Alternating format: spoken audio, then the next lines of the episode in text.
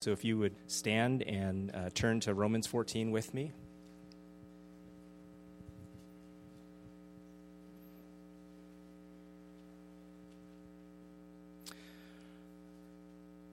Romans 14, verse 1 through 9. Now accept the one who is weak in faith, but not for the purpose of passing judgment on his opinions. One person has faith that he may eat all things, but he who is weak eats vegetables only. The one who eats is not to regard with contempt the one who does not eat, and the one who does not eat is not to judge the one who eats, for God has accepted him. Who are you to judge the servant of another? To his own master he stands or falls, and he will stand, for the Lord is able to make him stand. One person regards one day above another. Another regards every day alike. Each person must be fully convinced in his own mind. He who observes the day observes it for the Lord, and he who eats does so for the Lord. For he gives thanks to God, and he who eats not, for the Lord he does not eat, and gives thanks to God. For not one of us lives for himself, and not one dies for himself. For if we live for the Lord, or if we die for the Lord. Therefore, whether we live or die, we are the Lord's. For to this end Christ died and lived again, that he might be Lord of both the dead and the living. Yeah, you can be seated. Thanks. Good morning.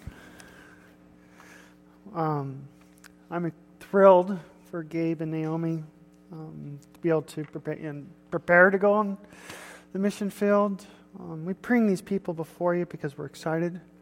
My commitment, my expectation, I pray for you guys as well, is that we would be faithful to pray for them and respond to, as the Lord has convicted us. The body of Christ is gifted with many gifts, and we are expected to serve one another as we serve Christ together. And so thrilled that God has not stopped providing opportunities around the world for people to hear his word. And with that, we get a look at his word this morning. And I think that so often we take it for granted, the privileges that we have. To know God accurately, to be convicted by it, to be able to know for sure how to be obedient to it, and the conviction that it provides for us, especially on a topic like this.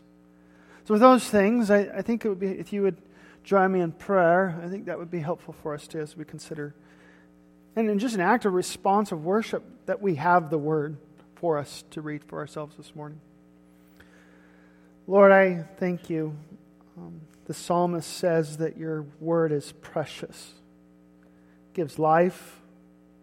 Jesus himself, even in the wilderness, denies turning a rock into food after being without food for 40 days. For he deemed it better to live upon the words of God than to have food. So quickly we live our days without even paying attention to it, considering it for ourselves, or how we ought to know you, know ourselves, how to treat one another. Sometimes we even hear your word, how it might convict us of sin, and yet that we don't respond, knowing truthfully and honorably that what you call us to are good things. So, Lord, I don't want to be one that asks to be a student of your word. I want to be one that, as James encourages his readers with, and Jesus as well, that we would be doers.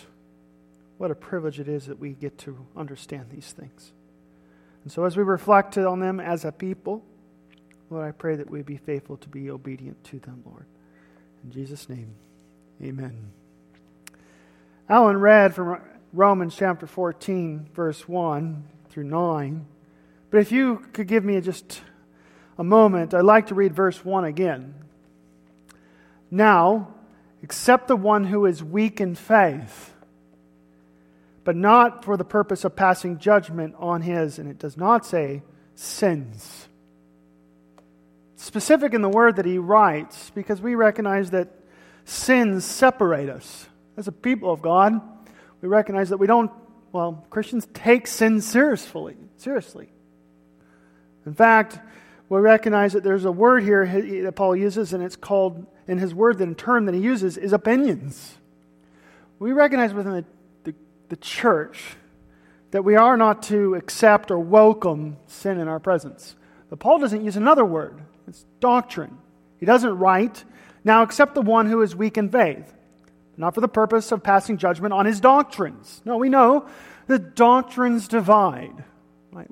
We recognize that our gathering together, our expression of fellowship, our expression of hearing God's word, there's doctrinal elements that we respond to, that we recognize that divide us from those who think differently. And so one thing that we recognize as Christians, that we recognize that sin separates, we recognize the benefit of having sound doctrine as it guides and gives us instruction how to live this present life, and that will separate us from one another. And we ought to guard those things, as Paul would instruct Timothy. But when it comes to opinions, Paul uses an entirely different message. He says, accept, welcome. I find it fascinating that there has not been, even in the last 2 years, or I can find in my own entire life, there has never been a shortage on opinions.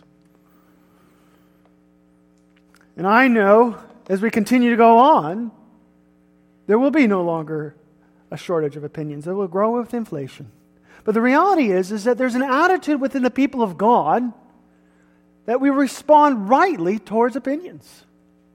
Because we recognize that within the people of God, we have diversity. And we come from a variety of different backgrounds. And I'd like to get pointed on some of our own opinions and how we use our opinions at times as decrees. Decrees for everyone else to live by. I want to be careful. The church of God is so unique that it can bear one another's opinion. If we've had to learn anything, I think, in the recent years, we've had to learn and work this out. As we recognize that we all have opinions. Not just outside this facility or outside of our fellowship. We recognize that the world has all sorts of opinions of how to live life, what jobs are most profitable and beneficial. But even within the church of God, as a people of God, and as his individuals, there are endless opinions of how we ought to be doing what we're doing so as to honor the Lord the most. And so, if you would allow me, I just want to rather quickly make this abundantly clear what Paul is not saying in Romans 14 in our first point. I'll try to go through this quickly. And then recognize in our second point the diverse opinions that the church should have and welcome. You'll notice that Romans 14 can be used just as many have used Matthew 7:1, which says, "Do not judge so that you will not be judged." They take an issue of Christ that's been taught and they take it in isolation to validate their patterns of life. You don't have the right to tell me what to do. But we know as the church, as the people of God, that Paul, like Jesus, as the people of God, does not use this passage nor the passage before us in Matthew to validate the use of sin. I just want to make this abundantly clear. We do judge one another. Right? Especially in the sense when it comes to sin. And by judge, that might sound harsh. We graciously plead with one another in compassion that we flee from our former sins and our former passions. Romans 13:14, we just read last week. Paul tells the people of God, put on the Lord Jesus Christ, make no provision for the flesh in regards to its lusts or cravings, right? The church takes its sin seriously. So we don't go into Romans 14 thinking that Paul is giving reference to letting people do whatever they want. He's being quite clear, acknowledging that there's going to be a diversity of opinion within the people of God. But when it comes to sin, we recognize how we ought to protect and take it seriously. 1 Corinthians 5:9, he writes to the church there, "I wrote you, in my letter not to associate with immoral people.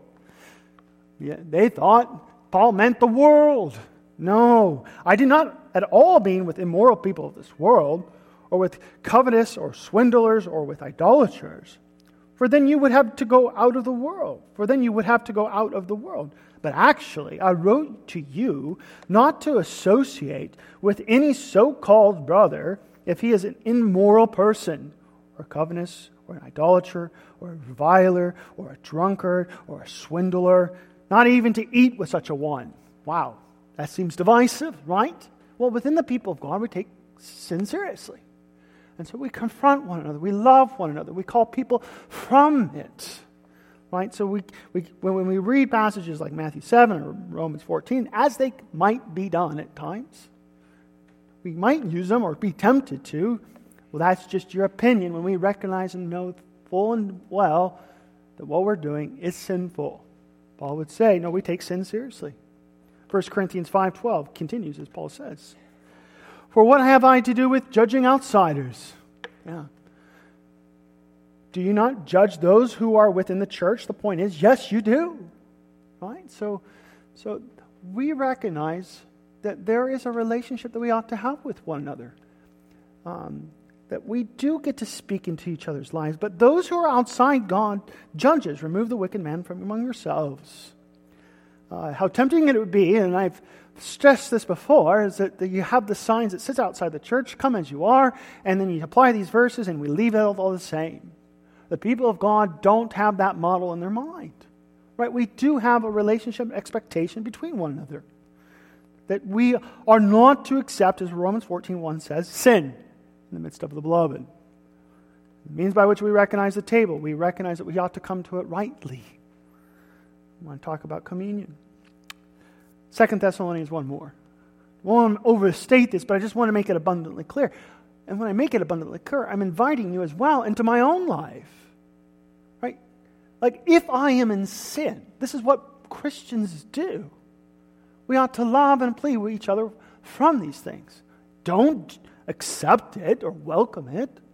Right? 2 Thessalonians 3:6. "Now we commend you, brethren, in the name of our Lord Jesus Christ, that you keep away from every brother who leads an unruly life." We get to have expectations for one another, right? We do this in our homes with our own children, own spouses, right? When we tell our children to clean their room, there's an expectation of obedience, and we will fight that fight for a long time, right? But the reality is that as the people of God, what Paul is not saying is that we just give approval to sin. But also we also recognize that he's not giving approval to a variation of doctrines. Right? The people of God believe something. Paul will labor on this and if you were consider with me, even 2 Thessalonians 3:6. All I'm trying to do right now is say what it's not saying. Right? I think it's helpful. "Now we commend you, brethren, in the name of the Lord Jesus Christ, that you keep away from every brother who leads an unruly life." There's expectations we ought to have one another. "And are not according to the tradition which you received from us." Right? We believe something. As a result of this same belief that we entered this world as sinners in desperate need of a Savior, that God was gracious to us in Christ, that He died for our sins, and 3 days later rose from the grave, He ascended to the Father, and He will return. We believe these things. In light of these beliefs, in light of His return, we have this one opportunity in the present life to repent and make Him Lord of our life. We hold these things dear. Because He's Lord, He has expectation for His people. This is doctrine. We don't get to take away from these traditions. Even in, let me read 2 Thessalonians 3:14. "If anyone does not obey our instructions in this letter, take simple special note of that person. Do not associate with him, so that he will put to shame. You do not regard him as an enemy, but admonish him as a brother." Like, we believe, we ought to believe rightly. In fact, this is what Romans 12, he had started out in the very beginning. We have to think rightly concerning different things. Paul will actually conclude this letter in chapter 16 with this word, "Now I urge you, brethren, keep your eye on those who cause dissensions and hindrances, contrary to the teaching, which you learned and turned away from them. I state all this, right? We're about to tiptoe into opinions, right? But as we tiptoe into the opinions, we sometimes have been faced with this criticism that we do divide over certain things. Yes, we do. Right? There are some things that we take seriously. We take our convictions of doctrine seriously, and we ought to know those things. I've stressed this. When we went through Romans 12 and 13, it was several weeks ago, that the church of God, the people of God, must know, be adequately clear and familiar with what is right and what is wrong, right? So that we recognize where we fall into sin and where we ought to act in obedience. The challenge is that how we relate to one another and brotherliness as we walk this life out together. And as he walks through these things in Romans 12 and 13, he turns to 14 to acknowledge everything that is true throughout all church history. Everyone has an opinion. And wonderful that he has given the grace, Paul speaking by the power of the Holy Spirit, by the will of God, he acknowledges and gives to the people in the church the freedom. That God has given us the freedom to walk according to our convictions. Now, Paul has picked two issues. Try to allude to a couple others. But let's go to point two. Recognizing what Paul has not said, he acknowledges these diverse opinions. And the choices that he's picked stand completely at odds with one another. I had a friend growing up in high school, all she would eat was no meat. She would eat anything but not meat. And so we would go literally to McDonald's and she would ask for a Big Mac without the meat. I don't know what that is. And we'd always use this passage to state you're weak and we are strong. But that's not what Paul's doing. The reality is that we know, like, these things stand in harsh contrast to one another. One's going to eat the salad and one's going to eat the meat. The other is that one will celebrate certain holidays and see them as very influential in establishing patterns of worship in their pursuit of Christ, whereas others could care less, not see any day significance. How do Christians, in the freedoms that we have, when we face different opinions, supposed to act? I'd almost want to, and I can't, because we got to get done with Romans someday. But Romans 1, or 14, verse 1, he says, accept. Some of your translations might say, welcome. Or another idea is to bring in to the fellowship of a group of people who might think differently. Man, that is how the people of God ought to live. We recognize that there is a variety of opinions, but we recognize they don't sit in the category of sin, nor they sit in the category of doctrine, that God has allowed people the ability to think and respond in faith towards those convictions.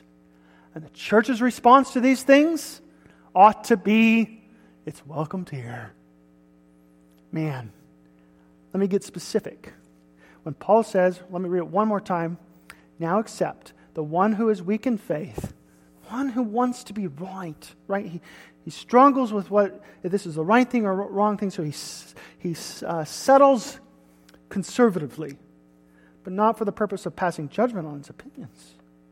Like, if I were to ask, I bet in a room this size, your opinions on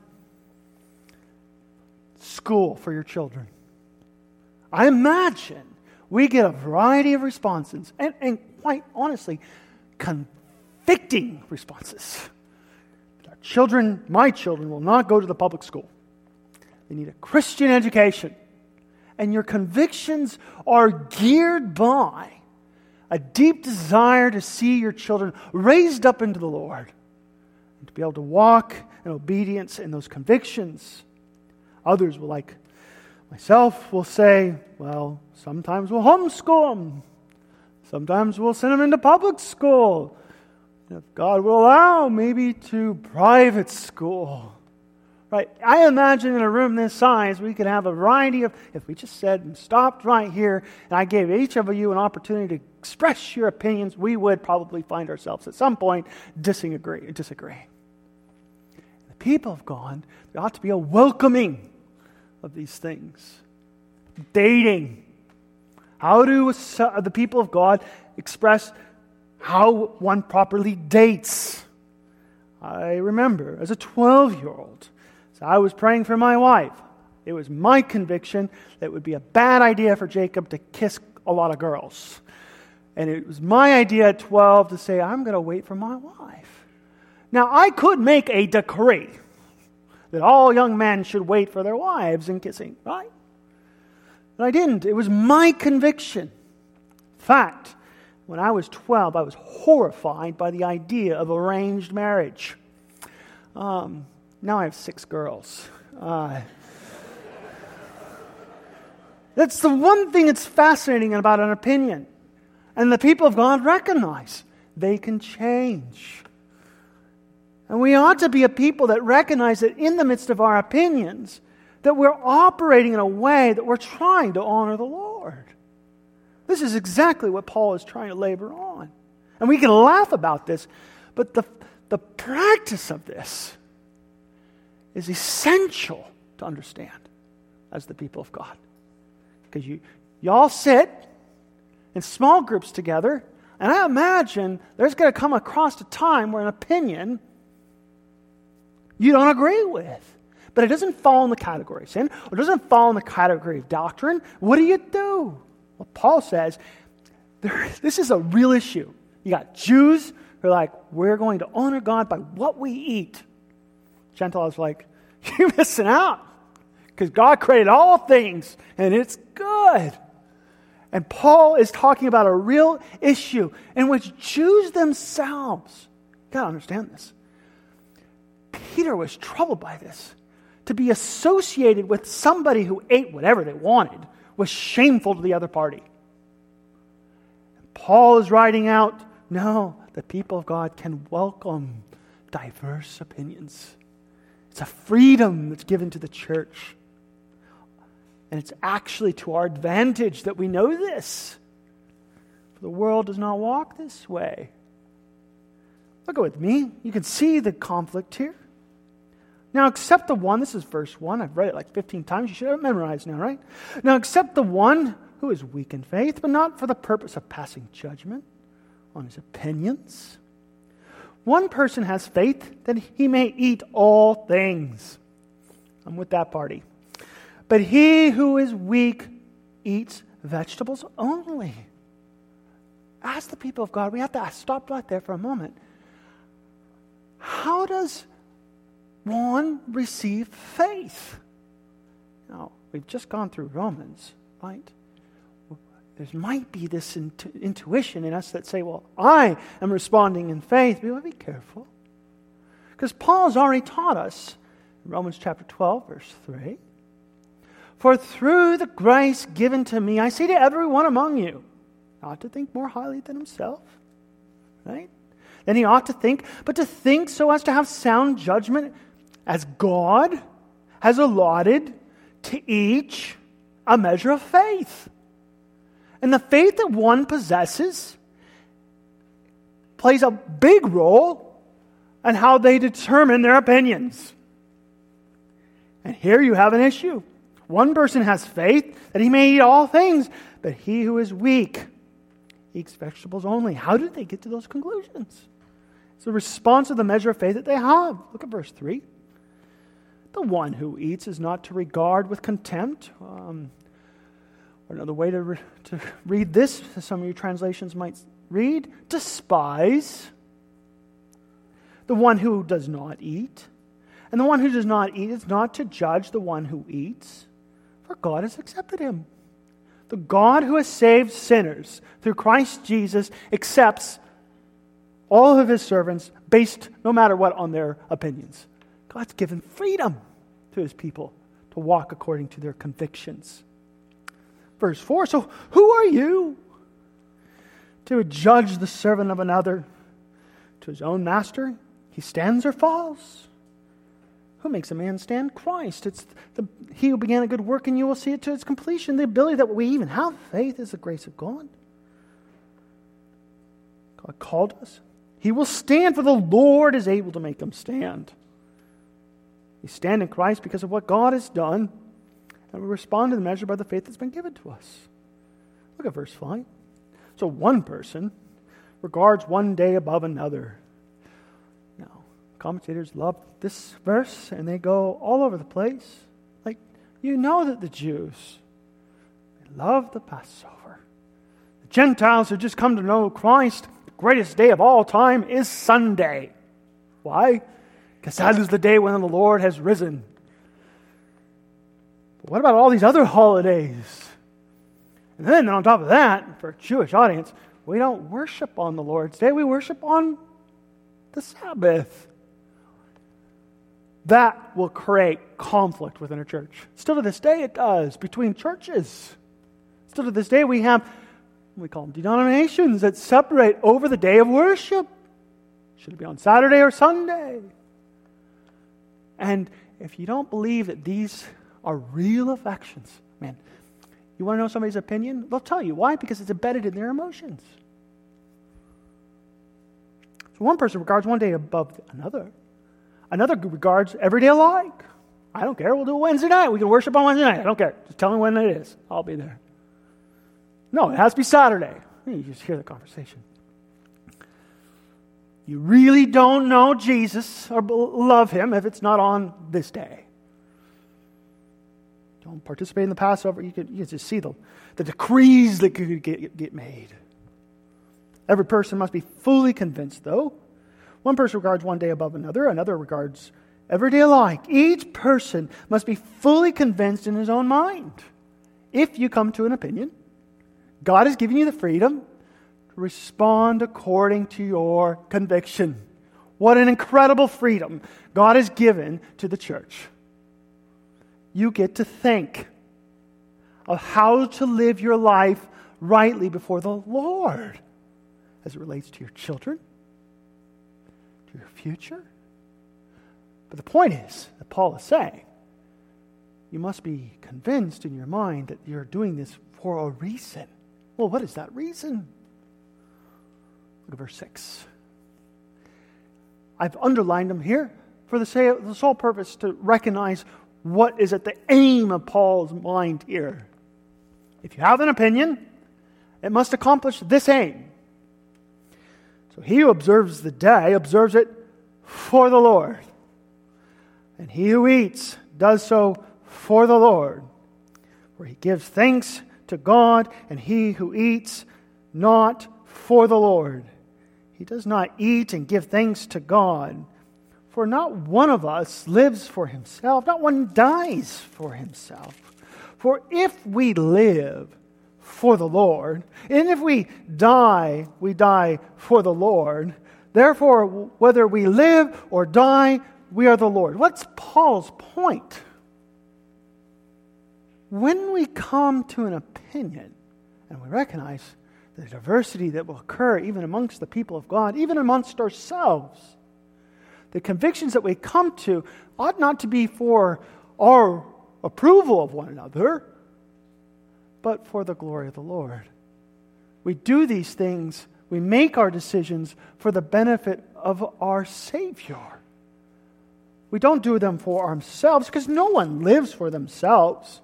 No one even dies for themselves. No, rather, we recognize as the people of God, we become, as Adam said several weeks ago, that we are slaves of Christ. And now we live towards that aim.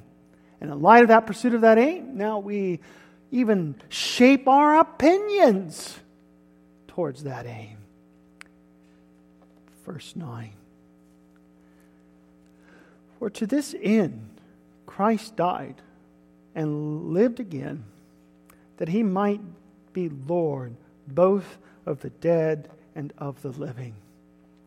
If Christ is Lord of the dead and he's Lord of the living, he's handled the big stuff. I think it's helpful and humbling that God has given us this freedom even in the little stuff as he's handled these big things for us.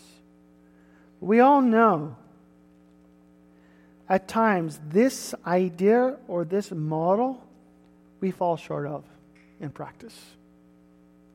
And I think over the last couple of years, or just in my life, there have been so many opinions so as to prove I'm thinking rightly, other than I'm pursuing everything in my conviction to honor Christ. It defeats the argument. The friend that I grew up in high school that only wanted to eat lettuce on a bun, if she was doing it for the Lord, what right do I have to judge that practice? It doesn't fall in the category of sin. It doesn't fall in the category of doctrines. God has saved his people and given them freedom to walk according to their convictions. And as the people of God, we get to entertain those opinions in our fellowship and gatherings. And we recognize, just as I, when it comes to dating, might like the advantage of arranged marriage. My kids are out in the other room, so I'm safe, right? But the point is that we recognize that opinions, as we grow in faith, we change. But how do they change? It's like one thing that you love, like I remember when I was younger, I held to things that I would not hold to today. And if I had brothers and sisters in Christ that rebuked me then, but rather accepted me, like I don't know where I would be. I remember once dealing with an issue and treating it as decree when it was freedom. And we do this all the time with different issues. The Baptist tradition has done it. I think I got to be careful. Give me grace here as I handle it. But alcohol, right? If you read the scriptures, there's a day when Christ returns, and it talks about in Isaiah a lavish banquet, and it says it twice, right? Twice. Aged wine. You might have heard, even our own tradition, the wine that Jesus made was watered down stuff. That's not right. What were we doing? We were recognizing, as the church, some of y'all shouldn't be drinking, because it leads you into sin. And at times we make decrees then for everyone. And that is just one example of how we've done this. Think of it as a church. What songs do we sing? Well, that'll give us some opinions. How long should the pastor preach? Well, I have my opinion and I'm convinced by it, right? But how many services should a church have before it church plants? You know our convictions. Our elders want to church plant. We don't want to go to a second service. We'd rather send. Now, we could make a decree that all churches should end their services, multiple services. Well, that would be wrong. Why? Because he's given to the people of God freedom. But recognize, I'm using illustrations within the people of God as in the church. We recognize everybody that comes into even our own fellowships are weaker in their faith. They're at the beginning of their journey.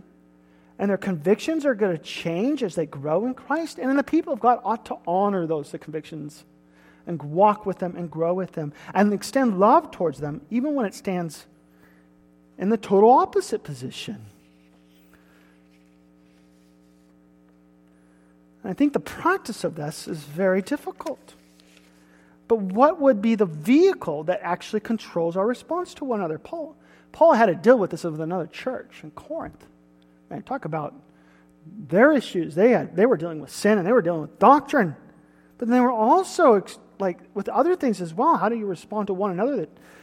And he teaches them in 2 Corinthians 5:14 and 15. For the love of Christ controls us. That's what moves us in our relationship towards one another. Having concluded this, that one died for all, look at this doctrine, therefore all died, and he died for all, so that they who live might no longer live for themselves, but for him who died and rose again on their behalf. Like, the standard by which we shape our opinions, as Paul really hopes that the believer would get when they read Romans 14, is that whatever your opinion be, does it accomplish this aim for the Lord? And if it doesn't, then maybe we should rethink our opinions. Because some things we do are for self. And Paul says, if you have an opinion, does it reach this aim? And if it falls short of it, start thinking and be fully convinced in one's mind that it's for the Lord. And when he comes to, or she comes to this conviction, let us be gracious towards one another. And sometimes, as we grow in Christ, those opinions might change. Right? It can be so many different things.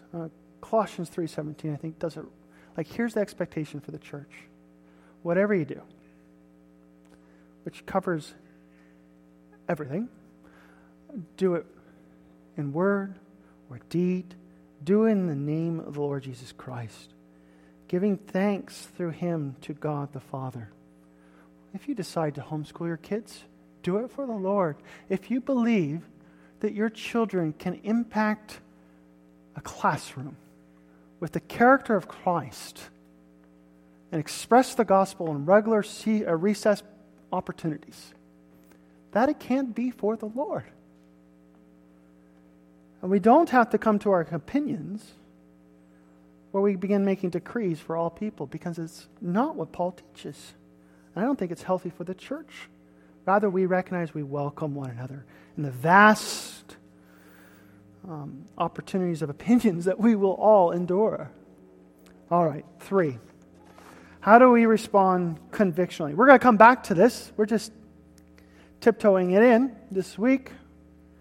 But I'd like to just think for today, because Paul, I think, if he wants to communicate anything, it's those two aspects.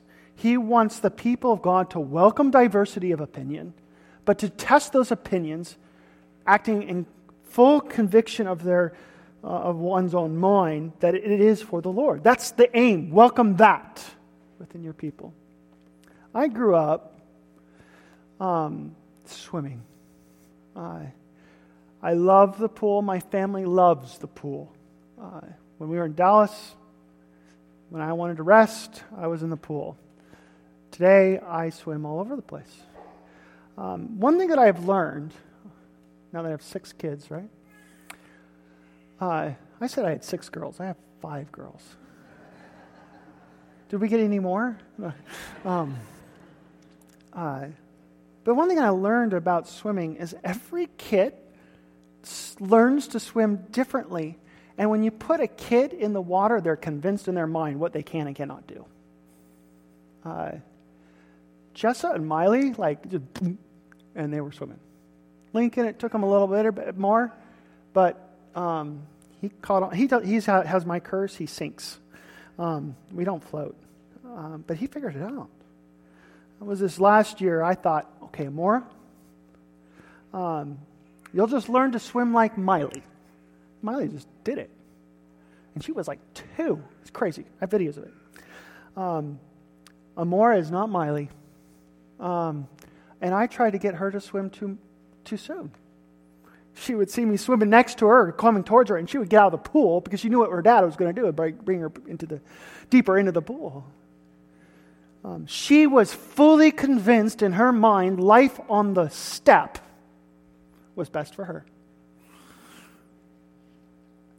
And I think as we're learning to try to figure out this Christian life and how to honor Christ in the gifts that we have, what Paul is going to hit at is this incredible love and patience that we ought to have towards one another. We can be the people who are grabbing the Amoras and pulling them to the deep end. But if you saw me doing that, you might report me to someone. Because we know that's not right. That every individual gets to learn how to swim. My pastor Texas, he would often say the church is like a swimming pool. There's some people that are just trying to learn to tread water. And how they think about predestination is really not important right now. What they're trying to figure out is, how does the gospel shape my marriage? And as the church of God, we ought to be a people that can recognize that we're all at different parts of our journey. And the reality is that even with Amora or wherever every kid is at, a good father doesn't despise his child because she likes sitting on the seat. Like Paul says, the one who eats is not to regard with despise. 4-year-old should be able to swim now. That attitude, if that were to creep it in with the church, how awful would that be? And that's how we deal with opinions sometimes. Because we all have our convictions, and we ought to all come to our opinions, because the aim is that we ought to be a people who do things for the Lord with our fullest convictions. I have learned this. We can have a variety of opinions. Some of us are down to the point of a Bible translation. We'll have our opinions on these things, what's best. We'll have our opinions on, I'm putting forth a whole bunch. If we're not careful, we can make these into decrees. What is it, as I was thinking through this, that lets Amora play on the step? She's swimming now. But what was it that motivated me to do that, to give her time? It's love. Right? Because I want my kid to love the pool.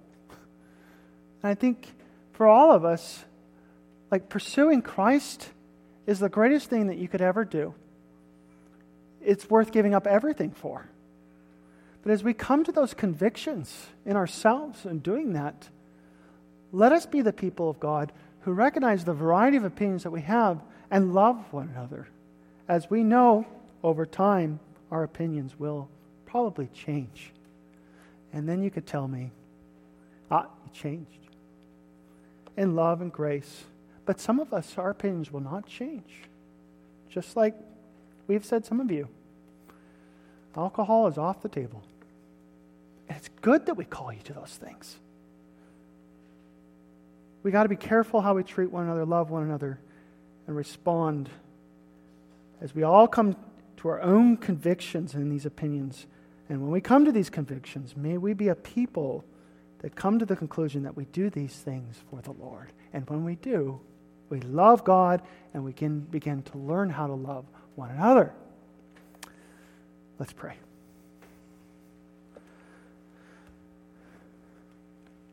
Lord, I thank you for the grace that you give us. The wonderful thing that you give us is the grace to be able to learn how to respond to this gospel that you've given to us. I know that every single one of us desires wisdom. We desire wisdom in how we walk with our families, in the workplaces. We have all sorts of different gifts. Some of us are reaching people that would never be able to reach, that I could never reach. And you gifted us with all these different things, Lord, and we've come to opinions that in the practice of living out our faith, Lord. Lord, I pray that standard that we do these things for the Lord would be our aim. And I know that at times our lives will look different because of these opinions. But Lord, I pray as a people, as we love you and pursue you, that we would also, and through those opinions, express a love towards another who has come to a different opinion. But also, Lord, let us not be the people who assume an opinion in exchange for sin. Lord, we do care about each other, that we not walk in sin. And we do care about what we believe. But Lord, as it relates to the freedoms of our convictions, Lord, I pray that we would walk in a way that would be for your glory. In Jesus' name, amen. Let's stand.